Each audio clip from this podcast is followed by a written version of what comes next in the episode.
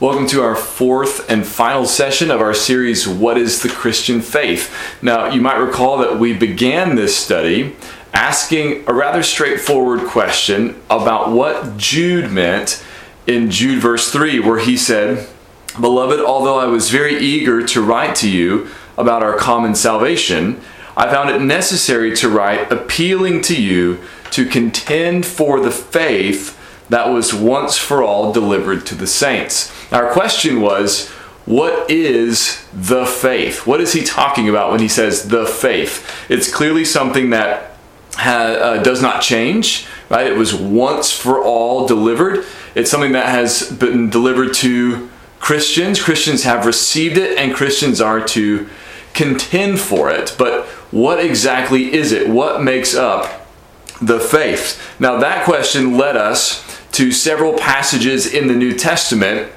where the New Testament authors give us summaries of core doctrines that all Christians believe. And they point to those central doctrines of the faith. Again, the faith is not about believing, but about what it is that we believe. So it's not talking about having faith, in other words, it's talking about what it is that we have faith in, what it is that we believe. And so we saw how the New Testament, again, points to, gives us these patterns or these summaries of core doctrines, central doctrines of the Christian faith. And then that from there, we looked at how some of the early Christians beyond the New Testament followed the example of the New Testament and also sought to summarize what it is that Christians hold dear, what it is that Christians believe, what it is that makes up the faith. Now, in this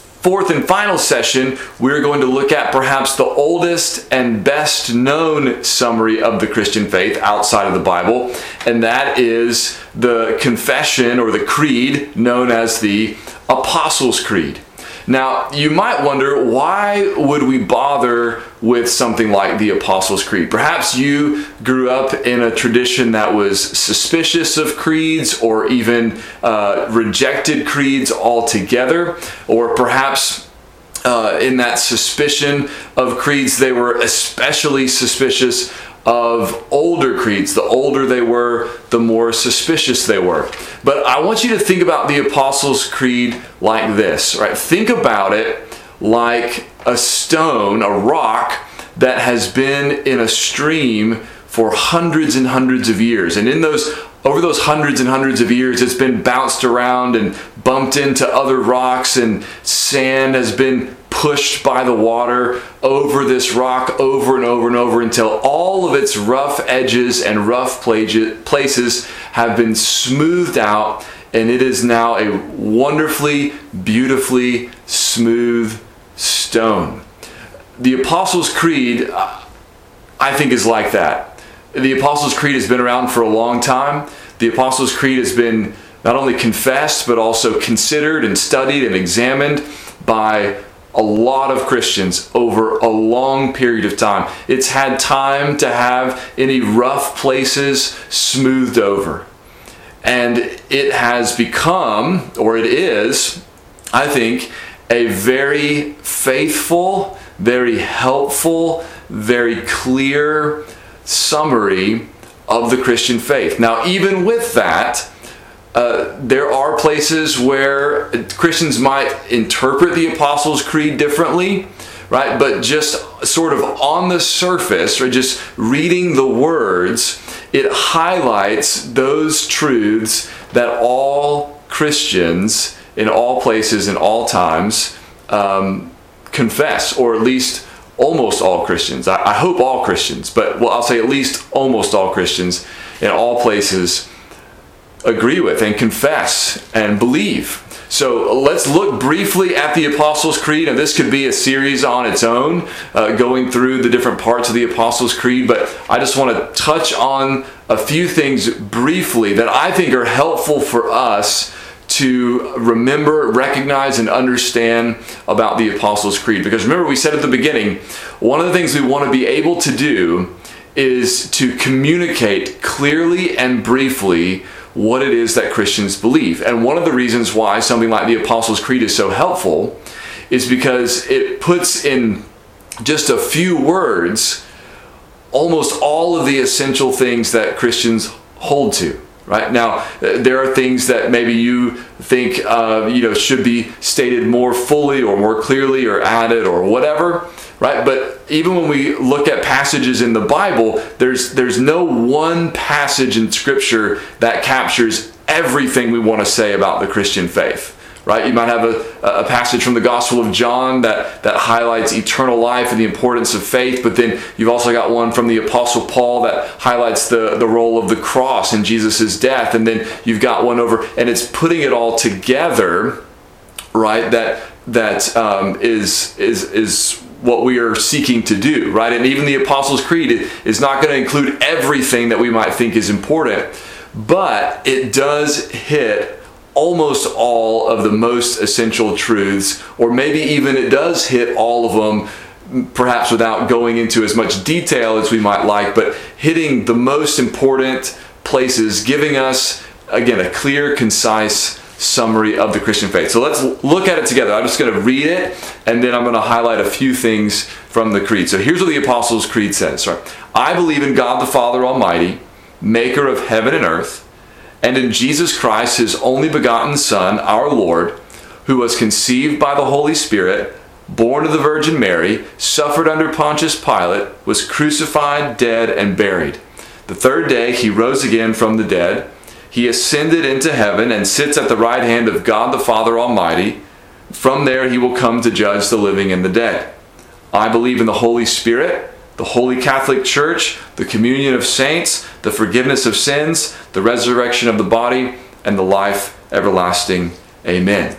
So notice that it begins with God the Father, who is the creator of everything.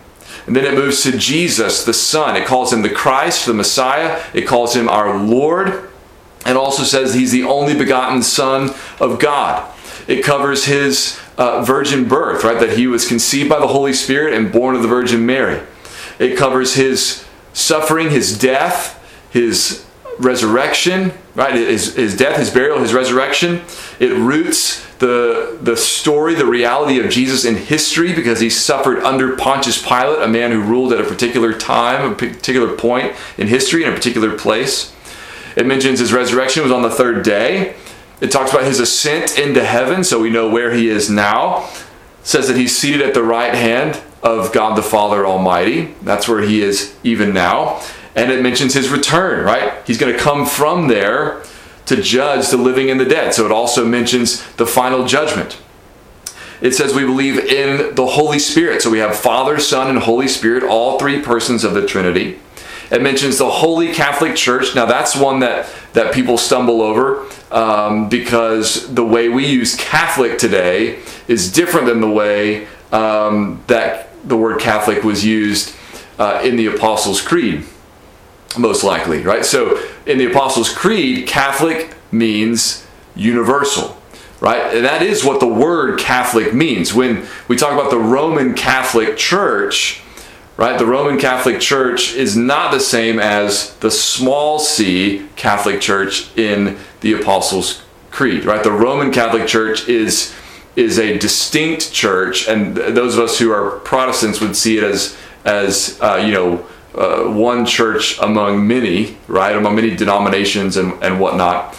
Um, as and we don't see it as representing the whole church, though uh, others might see that differently right? But that's not how we see it, and that's not what the Apostles' Creed means. The Apostles' Creed is not talking about the Roman Catholic Church. The Apostles' Creed is saying there's one church, right? Just like Ephesians 4 says that there's, you know, there's one body, there's one Lord, one faith, one baptism, one God and Father of all. There's one church, there's one body of Christ. That's the Holy Catholic Church that the Apostles' Creed is talking about. The communion of saints, that is the fellowship of believers the forgiveness of sins, right? That's essential to our salvation, having our sins forgiven. The resurrection of the body, which is part of the consummation of our salvation, right? That Christ will return and our bodies will be raised from the dead, and the life everlasting, right? Eternal life. So you've got the Father, the Son, and the Holy Spirit. You've got salvation. You've got the death, resurrection, ascension, session, return of Christ. You have the Trinity, you have the church, you have the gospel in here,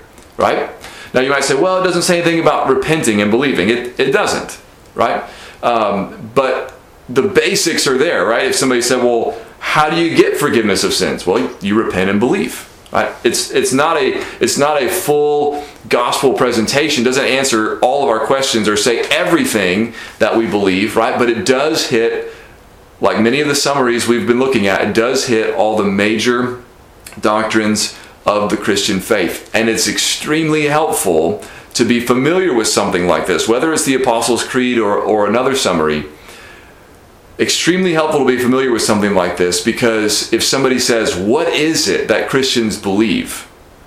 Right? We can we can get it off into all kinds of things that um, there are all kinds of things that Christians disagree about that we might want to talk about. You know, well, we might we might get off into well, you know, Baptists baptize believers and and Presbyterians and Methodists and others they they baptize infants and well somebody who's not a Christian they don't they don't want to get into those debates when they're asking what is the Christian faith. They just want to know what is this thing? What what is it that you all believe? What is it that you all hold in common?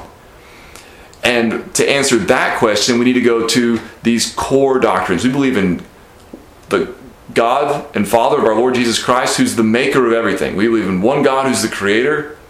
We believe in his Son, his only begotten Son, who was born of a virgin, who lived a sinless life, who died, who rose on the third day, who's in heaven right now, and who's coming back one day, and it's going to be a, a, a day of judgment. There's going to be resurrection. There's going to be eternal life for those who believe in Him.